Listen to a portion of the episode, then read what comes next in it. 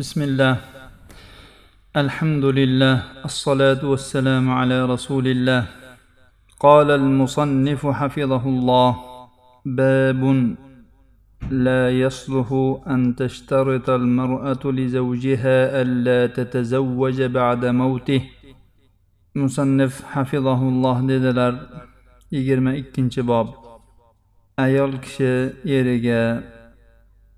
u vafot qilgandan keyin turmushga chiqmayman deb shart qilishi bo'lmaydi عن أم مبشر أن النبي صلى الله عليه وسلم خطب امرأة البراء بن معرور فقالت إني شرطت لزوجي ألا أتزوج بعده فقال النبي صلى الله عليه وسلم إن هذا لا يصلح ummu bashirdan rivoyat qilinadi. Nabiy sollallohu alayhi vasallam baro ibn ma'rur roziyallohu anhuning ayoliga sovchi bo'ldilar.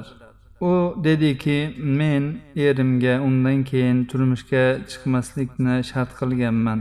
Nabiy sollallohu alayhi vasallam bu bo'lmaydi dedilar.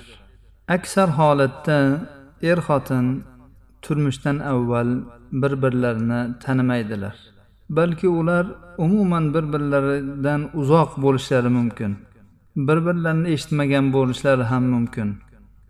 Faqat shu turmush quriladigan paytda qiz istalgan paytda shu so'rash bilan boshqa bilan dalolat bilan topiladida shundan keyin bir birlarini ko'rib turmush quradilar. Turmush qurib ikkalalari bir yostiqqa bosh qo'yishlari bilan ularning o'rtalarida muhabbat bir biriga ko'nikish va inoqlik paydo bo'ladi. Go'yoki ular bir necha yildan beri bir tanishga o'xshab qolishadi.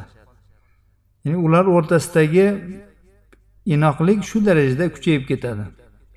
Bu ham alloh subhanahu va taoloning bandalariga bergan bir rahmati va o'zining ya'ni buyuk qudratiga va rububiyatiga dalolat qiluvchi oyat alomatlaridan biridir alloh subhanahu va taolo rum surasining yigirma birinchi oyatida dedi ومن آياته أن خلق لكم من أنفسكم أزواجا لتسكنوا إليها وجعل بينكم مودة ورحمة ul zotning oyat alomatlaridan yana biri sizlar taskin topishlaringiz uchun o'zlaringizdan juftlar yaratishi va o'rtalaringizda inoqlik va mehribonlik paydo qilishidir. Albatta bunda tafakkur qiladigan kishilar uchun oyat alomatlar bordir. Ular o'rtasidagi inoqlik shu darajada oliy bir cho'qqiga chiqadiki hattoki ulardan biri aytadiki agar siz mendan avval vafot qilib ketadigan bo'lsangiz men sizdan keyin turmush qilmayman deydi. Ulardan qay birlari birinchi vafot etsa orqasidan qolgani ana shu qilgan ahliga vafo qilib yolg'iz yashay boshlaydi. Ya'ni turmush qurishdan bosh tortadi. Islom ahdlarga vafo qilishga buyuradi. Biroq bu ahdga vafo qilish shar'an joiz emasdir. Shariat bunga ruxsat bermaydi. Bunday qilish alloh subhanahu va taolo nikohni joriy qilishdagi shar'iy maqsudiga xilofdir.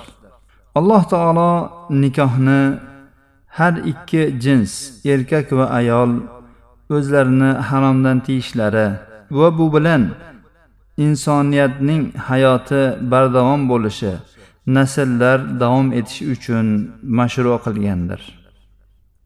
Rasululloh sollallohu alayhi vasallam baroning ayollari qilgan va'dalarini xato ekanligi bu narsa halol emasligini bayon qildilar. Agar qilingan shart shar'an nojoiz bo'ladigan bo'lsa bu shartning e'tibori bo'lmaydi. Bunga rasululloh sollallohu alayhi vasallamning mana shu so'zlari dalil bo'ladi. U zot aytdilarki bu narsa bo'lmaydi dedilar. Yaramaydi dedilar. Ya'ni bo'lmaydi deyish bu yerda halol emas degan ma'nodadir. Shariatda bo'lmaydi degan so'z harom ishga dalolat qilishi juda ham ko'p uchraydi shu kabi iste'molotlardan biri nabiy sollallohu alayhi vasallam aytdilarki bu namozda odamlarning so'zlari yaramaydi bo'lmaydi dedilar. Bu tasbehdir takbirdir va qur'on qiroatidir dedilar. Ya'ni odamlarni oddiy so'zlari bu namozda bo'lmaydi dedilar. Imom navaviy rahimaulloh aytadilarki bu namozda so'zning harom ekanligiga dalolat qilyapti. Ya'ni oddiy so'zlarning. Bu so'z hojat uchun aytilgan bo'ladimi yoki boshqasi uchunmi farqsizdir. Baro ibn ozib va zayd ibn arqamlar aytadilarki biz rasululloh sollallohu alayhi vasallamning davrlarida tojir edik ikkimiz. Rasululloh sollallohu alayhi vasallamdan pul almashtirish haqida so'radik. Sarf haqida so'radik. U zot aytdilarki agar qo'lma qo'l bo'lsa hech qisi yo'q dedilar. Ammo bittasi kechikadigan bo'lsa ya'ni evazi bo'lsin boshqasi bo'lsin kechikadigan bo'lsa bu bo'lmaydi dedilar. La yasluhu dedilar. Bu ham nimaga dalolat qilyapti? Harom ekanligiga dalolat qilyapti. Yana rasululloh sollallohu alayhi vasallam boshqa bir hadisda aytdilarki bu ikki kunda ro'za tutish bo'lmaydi. Qurbonlik va ramazon hayit kunlari. Demak rasululloh sollallohu alayhi vasallam ko'p o'rinda bo'lmaydi degan so'zni harom ya'ni qilish harom bo'lgan ishga shar'an harom bo'lgan ishga ishlatgan ekanlar. Ulamolar ham bo'lmaydi degan so'zni haromga ishlatishgan. Bu kabi iste'molotlardan biri ibn abbosning ushbu so'zlariki u zotdan aroq sotish va aroq bilan tijorat qilish haqida so'raldi. Shunda so'ragan odamlarga aytdilarki sizlar musulmonmisizlar dedilar. Ular ha deyishdi. Ibn abbos aytdilarki aroqni sotish ham uni sotib olish ham unda tijorat qilish ham bo'lmaydi dedilar. Demak bo'lmaydi ya'ni harom. Demak baroning xotini qilgan shart botil shartdir. Bu kabi shartni kim qiladigan bo'lsa ya'ni botil shartni qiladigan bo'lsa u shart o'tmaydi. Uning borligi hech ham ta'sir qilmaydi. Shariatimiz uylanishga qattiq targ'ib qilgan. Uylanmasdan yolg'iz o'tish va ibodatga forig' bo'lishdan qaytargan.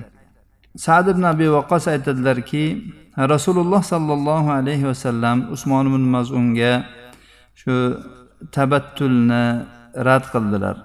U kishi tabattulni ya'ni ibodatga forig' bo'lib uylanmasdan o'tishni talab qilganda rasululloh sollallohu alayhi vasallam rad qildilar. Sad aytadilar agar unga rasululloh sallallohu alayhi vasallam ruxsat berganlarida biz o'zimizni axtalab olgan bo'lardik. Islom dini fitrat dinidir ya'ni tabiatga muvofiq dindir. Har bir maxluqning tabiatiga muvofiqdir. Alloh subhanahu va taolo insonni erkak bo'lsin ayol bo'lsin bir biriga ehtiyojli qilib tabiatlantirib qo'ygan. Ulardan biri boshqasidan hech qachon behojat bo'lisholmaydi shuning uchun ham ibodatga bo'lsin boshqasiga bo'lsin forig' bo'lish uchun nikohlanmasdan turmushsiz yashash bu tabiatga muxolif va tabiatga g'olib kelish bo'lganligi uchun islom bundan qattiq qaytardi.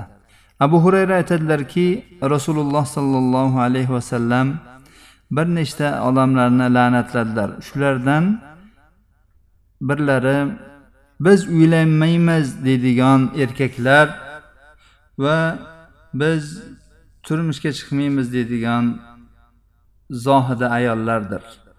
Rasululloh sollallohu alayhi vasallam men hech qachon uylanmayman degan odamga juda ham qattiq javobni berdilar.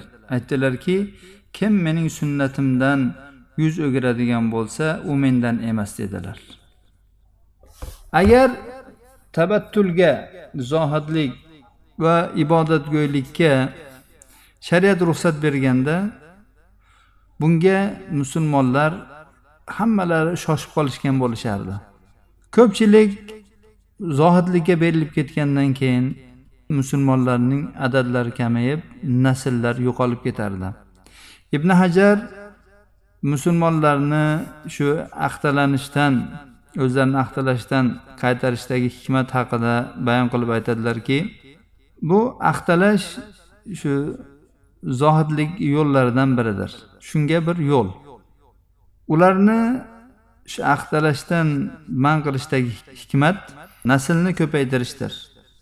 Kofirlarga qarshi jihod davom etishligi uchun musulmonlar nasli ko'payishi uchun.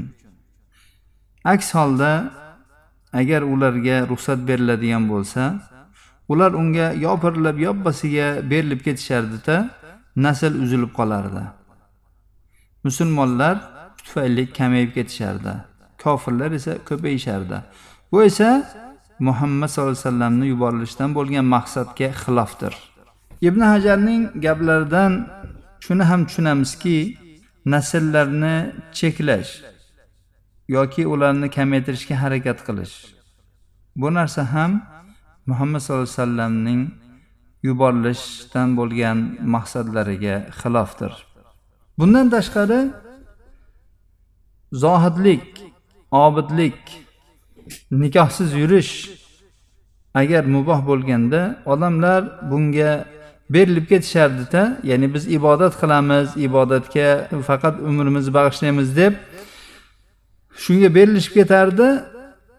Biroq bunga ya'ni o'zlari ya'ni ajralishgan narsaga sabr qilisholmay qolishardi. Chunki insonda g'ariza bor. Bu g'arizani vaqti kelganda qondirish kerak. Bular o'zlariga o'zlari buni harom qilishib olgan. Keyin buni bu ularni qayerga olib boradi? Har xil razolatlarga olib boradi. Xuddi bizdan avvalgi ahli kitob nasroniylarda bo'lgandek ish ro'y beradi. Ular nima qilishganda? Ular biz ibodatgo'y bo'lamiz zohid obid bo'lamiz ruhbon bo'lamiz deb uylanishdan bosh tortdilar. Va lekin ular bu ahdlarga vafo qilisholmadi ulardan fahshlar sodir bo'ldi munkar ishlar sodir bo'ldi. Shunday munkar ishlar sodir bo'ldiki bu ishlarni qilishga oddiy odamlar ham botinmaydilar. Hattoki ularning kanisalari monastirlari aslida roblariga yaqinlashish uchun qurilgan joylar butun eng qabih fahsh ishlarni qiladigan joyga aylandi. Rohib va rohibalar o'rtasida zino yoyildi. Kanisani ichida zino tufayli u yerda haromdan o'g'il qizlar tug'ildi. Endi ularning oldida o'zlarini satr qilib yashirish uchun mana shu tug'ilgan bolalarni dafn qilishdan shu kanisalarni ichiga dafn qilishdan boshqa ilojlari qolmadi. Ularning ikkinchi qilgan ishlari birinchisidan ko'ra ham yomonroq edi islom shuning uchun ham zohidlikdan qaytardi. Shariat ayol kishiga birinchi eridan tul qolishi bilan uni turmush qurmasdan yashashdan qaytardi. Lekin shunday holatlar bo'lishi mumkinki u ayolning bir nechta farzandlari bo'lishi mumkin. Bu ayol aytsaki men mana shu farzandlarga hayotimni bag'ishlayman. Men shularni tarbiyalayman bularni o'qitaman undirib o'stiraman deydigan bo'lsa bu yaxshi fazilatli ish bo'lib ham rasululloh sollallohu alayhi vasallam yetimga qaraganlar haqida juda ham ulug' hadislarda aytganlar jannatda birga bo'lishlarini shu fazilatga ham ega bo'lishni istaydigan bo'lsa bu ayol bundan hech qanday monelik yo'q. Shuning uchun u turmush qurmasligi mumkin. Biroq bu degani ya'ni endi men turmush qurmadim endi qaytib turmush qurishim mumkin emas degani emas. Qachon ehtiyoj sezadigan bo'lsa turmushga chiqishi mumkin. Buni undan hech narsa qaytarmaydi. Masalan farzandlar voyaga yetdi. Endi ya'ni turmush qilishga imkoniyat bor. Turmush qilsa bo'laveradi. Yana bir holat bo'lishi mumkinki unda ayol kishi ya'ni men shu avvalgi turmush o'rtog'imning jannatdagi ham turmush o'rtog'i bo'lay degan maqsadda boshqa erga tegmaydigan bo'lsa bu ham uning ixtiyoridagi ishdir. Chunki rasululloh sollallohu alayhi vasallamdan rivoyat qilingan hadislar borki bu shu narsaga dalolat qiladi. Muoviyat ibn abi sufyon ummi dardoni abu dardo vafot qilgandan keyin sovchi qo'yib unga uylanmoqchi bo'ldi. Shunda ummi dardo unga aytdilarki men abu dardodan eshitganman u rasululloh sollallohu alayhi vasallamdan eshitgan. U zot dedilarki qay bir ayolning eri vafot etadigan bo'lsa u eridan keyin boshqa erga tegadigan bo'lsa u ana shu erlarning oxirgisi uchundir. Ya'ni bu jannatda uning o'sha erlardan oxirgisi uchundir. Umi dardo aytdilarki men seni abu dardodan afzal ko'rib senga tegmayman dedilar. Ya'ni men abu dardoga ya'ni jannatda ham turmush o'rtog'i bo'lishni xohlayman uning ayoli bo'lishni xohlayman dedilar. Bundan tashqari bir nechta asarlar abu bakr roziyallohu anhudan rivoyat qilingan huzayfadan rivoyat qilingan hadislar ham ya'ni ayol kishi e, bir erdan ortig'iga tegadigan bo'lsa u erlarning eng oxirgisi bilan agar ikkalasi ham ahli jannatdan bo'lishadigan bo'lsa u uniki bo'lishligi haqida hadislar bor.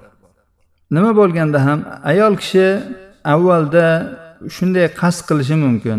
Keyin sharoit shuni taqozo qilishi mumkinki uni turmush qurishga majbur qilib qo'yishi mumkin. Masalan bir ayollarga xos kasallikka chalinishi mumkin yoki bir ehtiyoj ya'ni bir uning boshiga soya solib turadigan bir erga ehtiyoj sezishi mumkin. Shunday holatlarda boshqa erga turmushga chiqishi mumkin. Inshaalloh ya'ni mumkin bu ikkinchi turmushi avvalgisidan ham yaxshi bo'lar. Bu yerda bir ogohlantirish borki gohi odamlar yosh o'lib ketadi. Alloh taolo bergan umrni yashab uning ortidan yosh kelin bir ikkita yoki uch to'rtta farzandi bilan qoladi. Kuyovning ota onalari go'yoki o'zlarining nevaralariga mehribonsirashib ularning onalarini turmushga chiqishdan man qiladilar. Gohida bu ayol juda ham turmushga chiqishni xohlaydi. Ba'zi bir o'sha yuqorida aytib o'tgan sabablarimizga ko'ra. Lekin ular nevaralariga mehribonsirashib uni man qilishadi. Ular uchun bu kelinni boshqa turmush qilishdan man qilishga haqlari yo'q. Ular nevaralarini olib qolishsin o'zlari tarbiyalashsin kelinni yo'lni ochib qo'yishsin. Bu shariatga ziddir. Mumkin ular mana shu tufayli bir yaxshi ibodatli kelinni harom ishlarga kirib ketishligiga sabab bo'lishlari ham mumkin. Ana undan keyin kelinning ham obro'si to'kiladi o'zlarining ham obro'si to'kiladi. Ushbu hadisdan oladigan foydalarimiz. Birinchisi solih odam turmush ko'rgan ersiz ayolga shu turmush qurish haqida bevosita gapirishligining joizligi. Rasululloh sollallohu alayhi vasallam bevosita bu ayolga gapirdilar. Turmush qurgan ayolga deyilyapti qizlarga emas. Ikkinchisi ayol kishi eriga er ayoliga mandan keyin qolsang erga tegmagin deb shart qilishi mumkin emas. Uchinchisi bir ayolning eri vafot etadigan bo'lsa unga u haqida ya'ni bu falonchining ayoli deb aytiladi. Vafotdan keyin ham to u turmush qurgunigacha agar boshqa bir erga tegadigan bo'lsa endi u bilan avvalgi er o'rtasidagi butun aloqalar to'la uzilib ketganligi uchun endi u ayolni falonchining ayoli deb uni boshqa keyingi eriga nisbat beriladi. Shunga ko'ra qaysi bir ayol bittadan ortiq erga tegadigan bo'lsa hayoti davomida bu vafot bilan bo'ladigan bo'lsa taloq bilan bo'lsa aniq u tamom ularda er xotinlik aloqasi tugagan bu vafot bilan bo'ladigan bo'lsa oxirgi eriga ayol bo'ladi u jannatda. To'rtinchi foyda shubha bo'lmagan holatda hojat bo'ladigan bo'lsa erkaklar ayollarga ayollar erkaklarga so'zlashning joizligi. Beshinchi foyda botil shartlarning ahamiyati yo'qdir. Oltinchi foyda odam o'ziga o'zi qattiqlik qilishi mumkin emas.